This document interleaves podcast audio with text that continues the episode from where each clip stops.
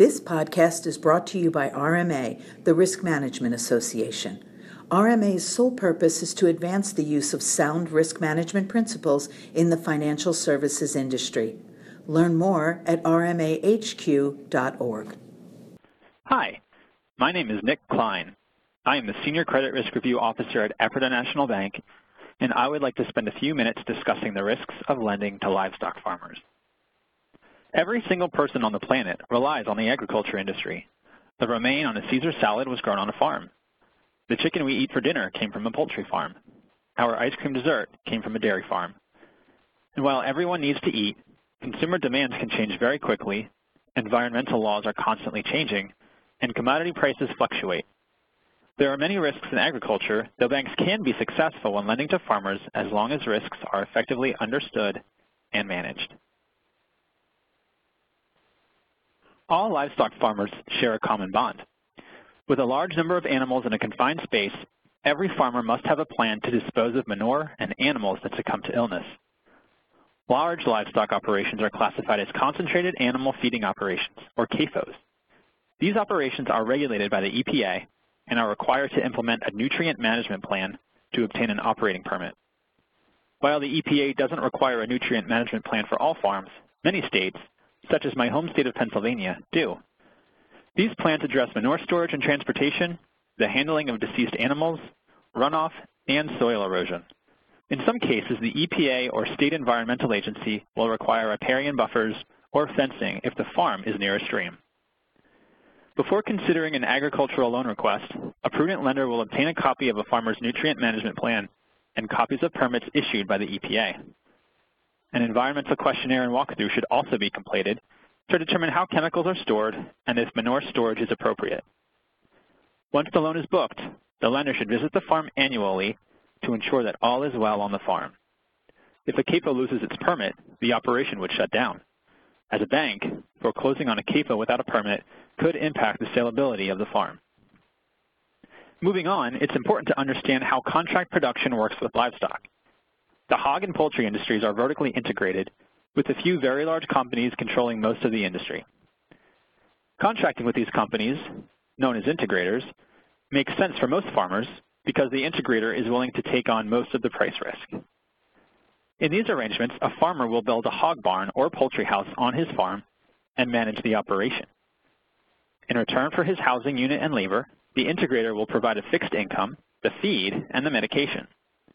Integrator contracts range anywhere from one year to seven years providing a stable income source that can be reasonably relied upon.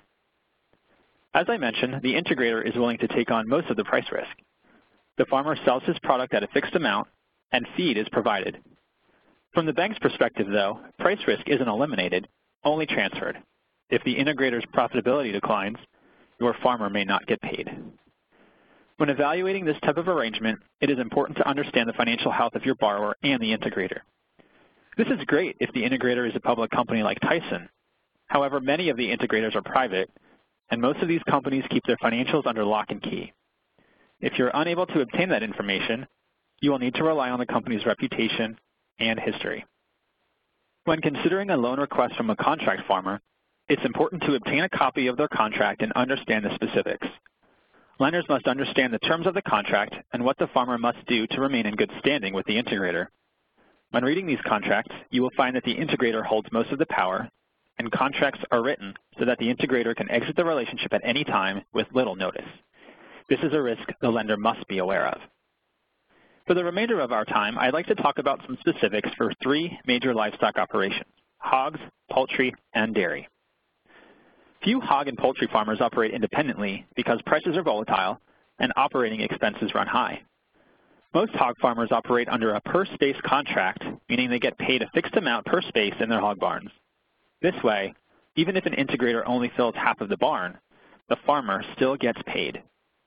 There are three types of hog operations, farrow to feeder, feeder to finish, and farrow to finish. Farrow to finish is the most expensive as it manages the entire hog production process from start to finish, requiring more space and equipment than the other operations. Poultry farmers, for the most part, raise either laying hens for eggs or broiler hens for meat. Layer houses are more expensive than broiler houses because they require equipment to collect the eggs.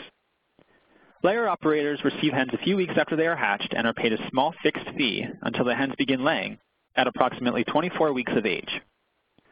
Layer operators receive a fixed amount of money based on weight per dozen eggs. Bonuses are provided based on egg quality, feed conversion, and mortality. These farmers are usually compared to their peers, with the strongest farmers receiving higher bonuses and the weakest farmers sometimes penalized, particularly if they have a poor feed conversion ratio. Contracts are typically flock to flock. Broiler operators receive hens at two weeks of age and raise them for an additional six weeks until they reach market weight. Once the hens are shipped off, the house goes through a two to three week rest period. Broiler operators are paid by the pound and are also ranked based on feed conversion and mortality.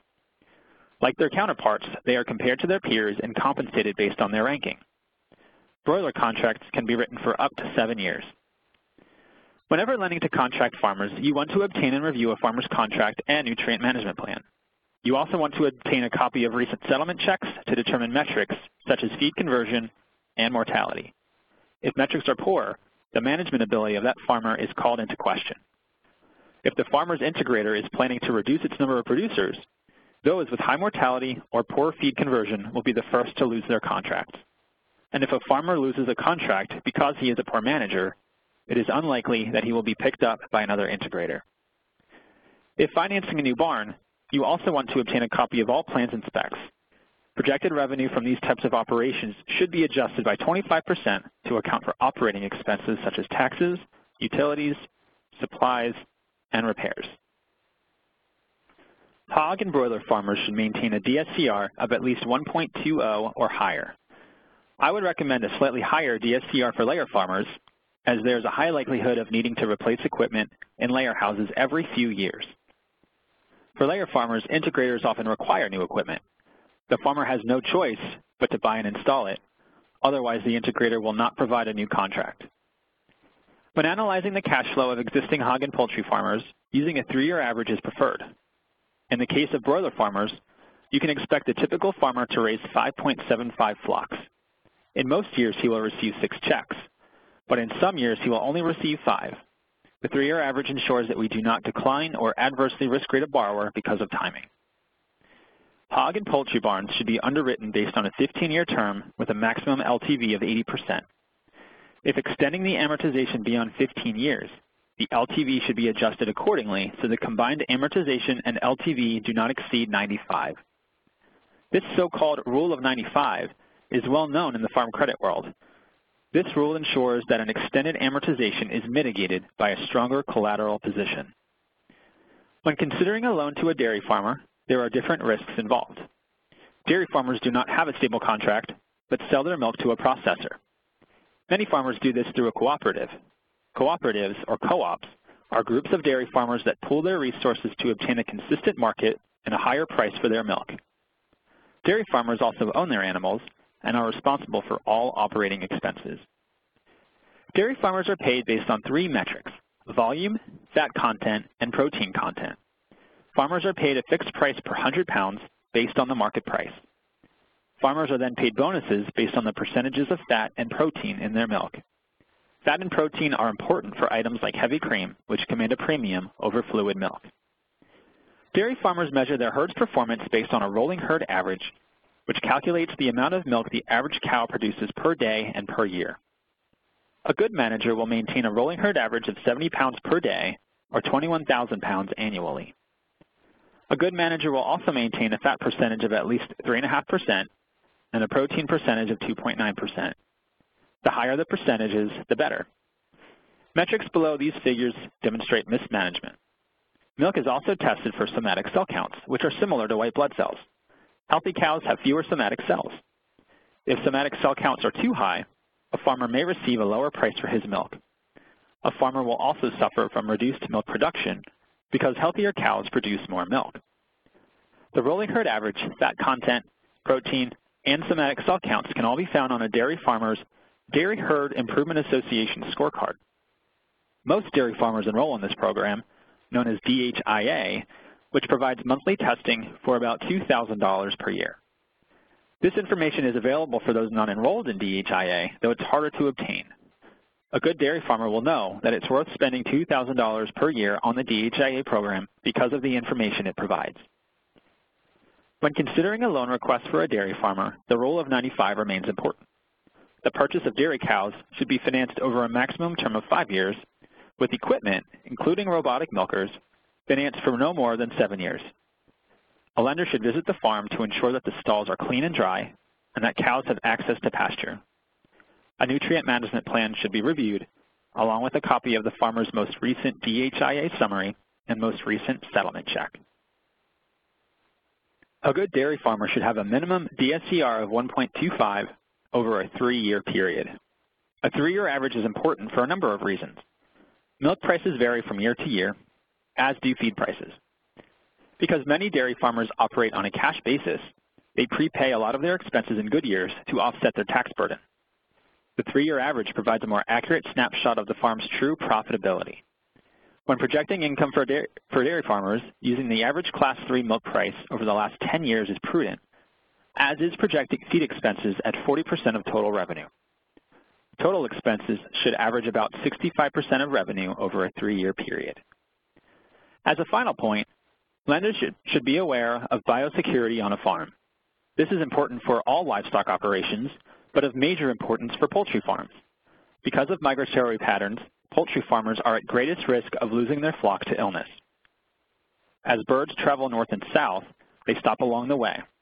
If one of these birds is infected with avian flu, there is the potential that a farmer's flock could be infected. If that happens, the flock would be euthanized. The farmer would be responsible for cleanup and would not receive the full payment for that flock. As a lender, you must have a plan in, a plan in place for an avian flu outbreak and take steps to disinfect your shoes and tires whenever leaving a farm. If you'd like more information about lending to livestock farmers, please check out my article in the July 2018 edition of the RMA Journal. Thanks for listening.